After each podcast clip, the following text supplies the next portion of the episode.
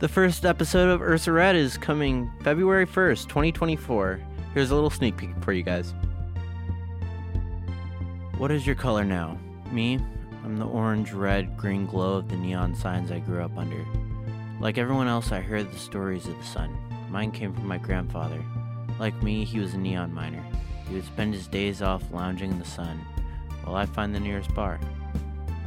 When Hydroplant 62 blew up, we tried the rise, but they kicked us back down. Thankfully, the mines were mostly dried due to the airlocks.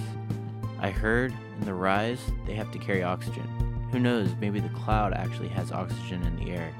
Here, in the under, a respirator is fine. Maybe the new year will be different for the under. Weird things seem to happen during the Prospect Festival.